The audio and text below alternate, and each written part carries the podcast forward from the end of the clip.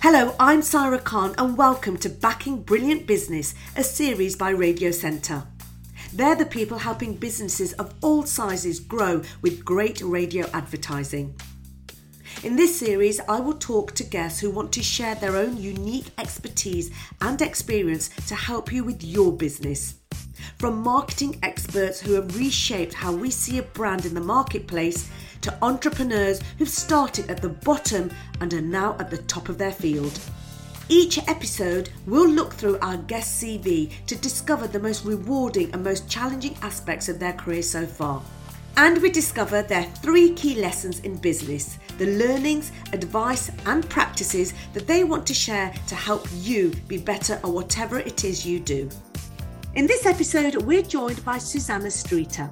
Susannah is a bilingual broadcaster and a financial commentator who's anchored flagship news shows on BBC TV and radio and hosts major summits and conferences around the world.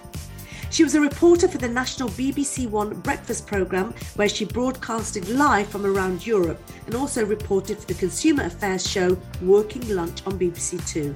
Currently, Susannah is the Senior Investment and Markets Analyst at Hargreaves Lansdown, where she provides analysis for investors and global media outlets, and is the co founder of Lac Martial, an outdoor swimming brand. Today, she joins us to talk about her chosen theme, communication, the heart of a successful business, and shares three lessons that will help you with your business. So, Susannah, welcome to the podcast. Really lovely to have you. What I do is I go through people's CVs and pick out the most proudest and challenging moments of their career. Uh, so, just visualize me as a good looking version of Lord Sugar. I know it's not hard, I know. And we're going to just start off with finding out a little bit about yourself. Who are you? And then going into your first job. Susannah, tell me a little bit about yourself. Okay, so I am a senior investment and markets analyst at uh, Hargreaves Lansdown, and I spent uh, 15 years as a business anchor at the BBC. And I also have uh, launched a couple of businesses myself, and I'm an entrepreneur. I've got lots of uh, fingers in pies, as it were. But really, what has been the, the theme throughout my career, certainly over the last two decades, is business, looking at how businesses tick, looking at how they work, look at the implications that uh, different economic events have on individual businesses. But it does come from a, more of a varied path earlier on in my career. In fact, when I started off actually as a teenager, really keen on amateur dramatics, like I think so many performing and that kind of thing. And that took me to some of my first real jobs. Well, I tell you, I've got your CV here and I, have got to talk about your first job. You had a one off part in Casualty. Tell us about that. I did. I was Penny the Runaway. I was Penny the Runaway, and I was part of a local amateur dramatics club and we had a chance to audition for casualty which was extremely exciting. Wow. And and i won this part and i i was a runaway and I, I ran away and i ended up in this house and i actually got carbon monoxide poisoning and had to be flown away to an iron lung for recovery. But it was a, one of those experiences slightly embarrassing because during the course of of the program actually had to the doctor had to like cut my clothes away which you can imagine being a teenager was particularly embarrassing on television. But when the paycheck arrived, I thought this is really worth it. I, I think it was about a thousand pounds. I bought a, a leather jacket. But what was interesting is I went off to university, and then over the years, I'd get this steady stream of checks when this one program was sold around the world. I remember one particular day I was feeling quite poor, didn't have enough money to go out to the pub with my friends, and I got a, a check for five pound thirty six because that episode it had been shown shown in Namibia and so uh, there we are. I had enough to buy a round of, of drinks. And actually, it really did show me the power of kind of repeat business. If you've got a great product, you can keep selling it time and time again as long as it's relevant to the audience. But and apparently, Penny the Runaway was relevant to everybody in every part of the world. Fantastic. Where did this interest in business come from? So while I was at uh, the BBC, one of my first roles was actually at BBC Breakfast, and I just saw a job as a consumer affairs reporter. And I've always been fascinated throughout my earlier career as well. When I worked as a video journalist for Channel One television, you go out and interview kind of local businessmen and startup businesses. And I thought, well, I could do that job and, and help communicate to a wider audience, kind of consumer affairs, the impact of retail sales, and how much money we have. And um, also, I then got a job replacing one of the presenters in the stock exchange and then started to learn so much more about the inner workings of the city. So it really then spiraled from that. Okay. And when we look at some of your most challenging uh, kind of works that you've done, from 1998 to 2006, squadron leader of Media Operations Unit RAF Reserves. I can imagine that was really challenging. Tell us a little bit about that.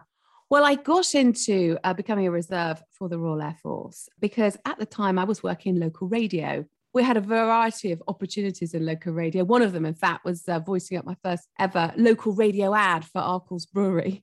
but um, aside from that, you know, local radio and radio has played a huge part of my career. But one of the jobs that I was sent on was to the local RAF base, RAF Lyneham, and um, it was to cover a Partnership for Peace exercise. Now, this was back in about 1998, and so there were military officers who came from Eastern Europe, Hungary in particular, Latvia, Lithuania, for a Partnership for Peace exercise, which is bringing together the former Cold War nations with the, the Royal Air Force.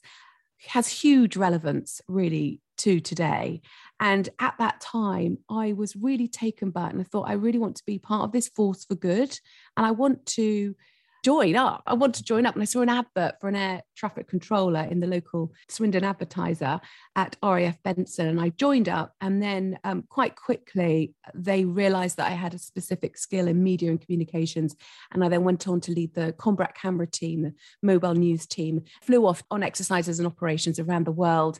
Effectively, I was the camera woman leading the team to send back pictures back to headquarters to strike command to show what it was really like on the ground. So i really had a you know a fantastic experience around the world real insight into what it's like to be in the military and particularly had a, a number of key moments that stuck in my mind when i was in oman and we were there in 2001 just after 9-11 and there was the build up to afghanistan and i went up with aircraft to do air to air refueling and filming that above afghanistan and then again, two years before that, actually, again, real relevance to what's happening right now, because I went to Kosovo and while I was at ITV, I was at Pristina Airport, which then was divided between NATO and the Russians.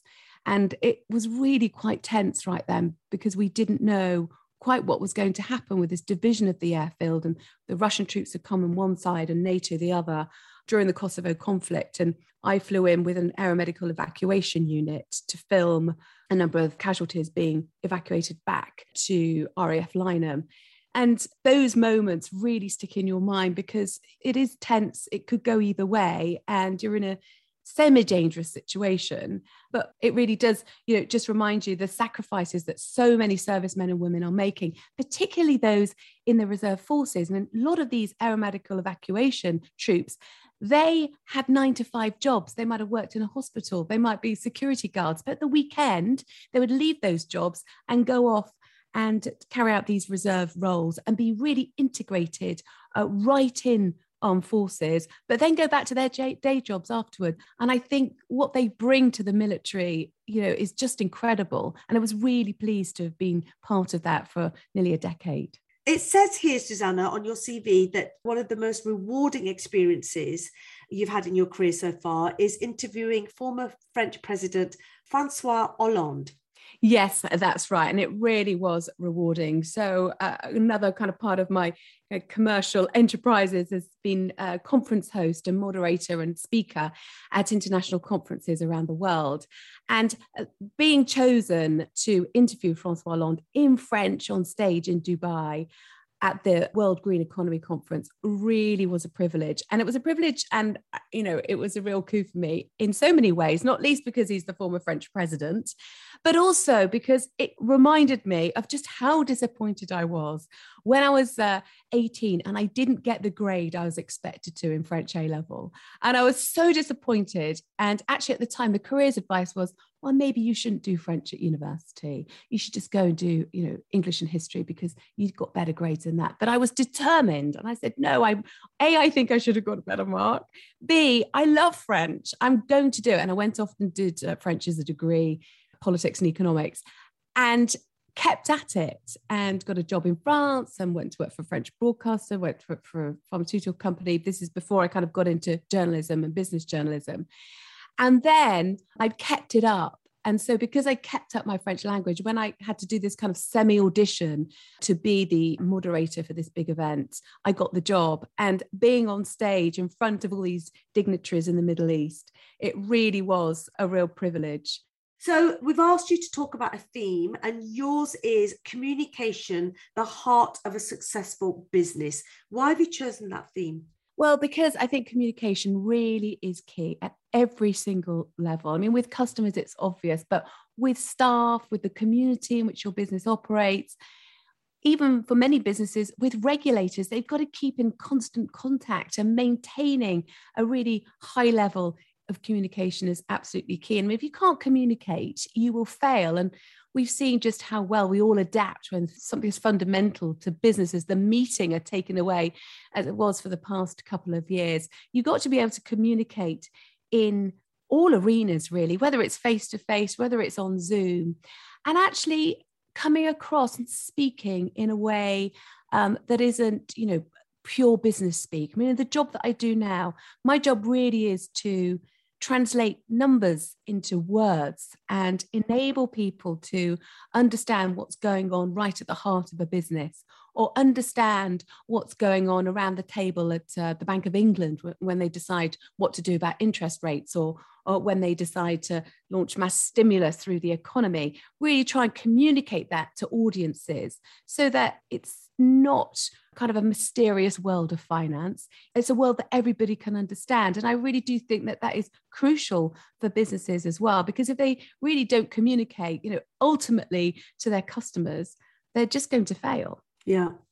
Okay, and um, so within that theme, you've got three lessons you want to share with us. Your lesson number one is know your customer and the channels they buy through. What do you mean by that?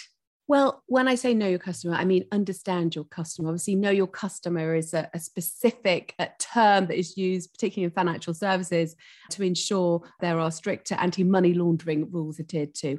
Understanding your customer, I think, is core for any business. And what I mean by that is I, I find it kind of astounding that people still launch businesses these days. They think, I've got a great product, I'm just going to launch it. And they don't think, who is going to buy it? Who exactly am I targeting? They open a shop, throw open the door, and just expect anybody to walk in because they've got a great product. Those companies that are really successful know exactly who the audience is, who their customers are before they launch that product and they tailor that product towards that customer base. And also, they know exactly because they know where their customers are and who they are, they know which channels that they will buy through. This podcast is brought to you by Radio Centre, who are helping businesses across the UK grow with radio advertising. Head to radiocentre.org forward slash business to discover how radio can boost your company's performance find out how the radio process works, hear from businesses who've found success with audio advertising, access free training, and even search for and be linked with stations in your area. You can find out all that and more at radiocentre.org forward slash business. Lesson number two, then moving on, embrace flexible working to retain talent. Very, very apt, I think. We saw a lot of that in the pandemic. So we did obviously this accelerated shift towards virtual and hybrid working, and hybrid working is here to stay, even though there have been many traditional companies that have come out, and actually the government has even really tried to get people back to the office. And we had a lot of those messages, haven't we, over the past few months? The problem is, people don't want to go back to the office nine to five, Monday to Friday, in the same way they did It was awful commuting squeezed into a tube train. I mean, I did it for years. I'm sure you did. It's just really not what people want to do. It's absolutely a waste of time. And you, you, you can, it, the productivity levels are much better if you can do the extra hours work at home. However, that cohesiveness, we do want, you can't work in isolation forever. It's fine for some people, but we do need this balance to be struck. The problem that we have, though, is if companies don't allow for that flexibility going forward, they won't be able to retain the best talent. We've got a real fight for talent going on. And I've been speaking to uh, quite a few recruitment consultants, and they say it is really difficult to hire people if the job says Monday to Friday and they don't provide flexibility, they're just not applying for it because people have become so used to having that extra bit of control over their working day, their working hours. And that feeling that you want to be a little bit of your own boss, you can do that if you work flexibly. You just can't do that if you're chained to your desk. And that was one of the most frustrating things I found through the past uh, few decades of work this kind of presenteeism that if you're not at your desk, you're not working. Whereas, in fact, we know that you can get the best talent for women in particular, allowing that flexibility, ensuring that partners can have that flexibility as well means that they can take on greater roles and that they will be much more able to smash through the glass ceiling, which does still exist because so many women and men have childcare responsibilities they need to ensure that their partner can have that flexible approach as well. And if we are all allowed to be flexible, it will mean that we have much more equality of opportunity. And so I think employers, all of them, got to wake up to this, and companies really need to understand that flexibility is the key to retain the best talent. You're absolutely right it keeps you stimulated as well, I think. Lesson number three, you say grab every opportunity. I mean, your life CV, your career CV is an absolute fantastic example of grabbing every opportunity. What do you mean by it, though? And how do you know an opportunity is an opportunity? When I say that, I mean that most people, myself included, sometimes get asked to do things and you think, oh, I can't do that. And then you have to stand back and think, well, why why can't I do that? What, what's stopping me? Why do I think I can't do that? And uh, you know, I had that just before I, I went to RAF Cranwell, and and uh, just before I you know flew off in various aircraft, or just before I jumped from uh, journalism into financial services, and just before you go on stage with the with a French former French president, you just have to take a deep breath and think, well, someone's got to do it. Why shouldn't it be me? And then think, actually, I have done this, this, this, and this. You know, this kind of imposter syndrome, I think everybody has it. And actually, it, it's just ridiculous, isn't it? Because, you know, somebody has to do the job and you shouldn't shut the door on things that you're afraid of. In fact, you should embrace that little frisson of fear because it's the frisson of fear. And if you can go past that, it opens the door to sometimes wonderful opportunities there is, you know, a time element. You, you can't say yes to everything. You have to really think, but where will that lead me? And if I push that door and that door opens, is that really a door that I want to go through? So you have to actually think, why are you taking on that opportunity and be a little bit strategic in, in what you're aiming for. But certainly you have to jump in and really push yourself if you want to really achieve something. Brilliant. Well, Susannah, um, your theme today was communication, the heart of a successful business. Your three lessons that you've given us to ponder about, think about, and implement in our own businesses is first, know your customer and the channels they buy through. You then talked about embracing flexible working to retain talent. And finally, grabbing every opportunity to explore new avenues and open new doors. Thank you so much for your time. And, you know, one thing that really comes clear is the way that you communicate, the way you talk is so beautiful. And you've got obviously, you know, honed that in whilst talking on the radio because you, you've definitely got a radio voice. Oh, thank you. you really have. It's lovely. Now, before you go, because you've worked on the radio, you'll realize and understand the importance of a radio jingle. You hum it all day long and people remember the message or remember the brand. So, regarding your theme and the lessons that you've shared with us, what would your radio jingle be for us to remember what you've said? Take the plunge. Oh, that's a really good one. Can you rap it or can you sing it? you just got to take the plunge. I love it. That is brilliant. Thank you so much. Really apt with what you were saying as well. So thank you, Susannah, and thank you for sharing your journey with us. Thank you. Well, that's been the Backing Brilliant Business podcast with me, Saira Khan, and I really hope you've enjoyed the many words of wisdom that came from our chat. There'll be more amazing guests to come in the series with plenty of business lessons to be learned. So please subscribe and leave us a rating and a review wherever you listen to your podcast. And be sure to follow Radio Centre across all of their socials on Instagram at Radio Centre underscore UK and on Twitter at Radio Centre. The Backing Brilliant Business series was produced by Audio Always for Radio Centre and co created by Eardrum. Visit radiocentre.org forward slash business for more information.